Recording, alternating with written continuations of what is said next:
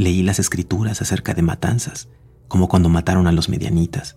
No tenían dibujos, pero me imagino que era así. Aquí alguien puede ver todo lo que hay. Supongo que es pecado, pero no todos nacimos y vivimos en pecado.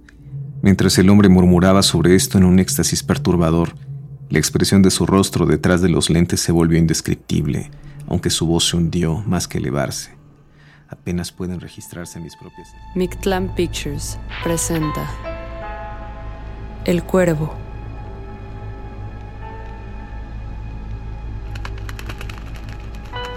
Narrado por Tonatiu Torres.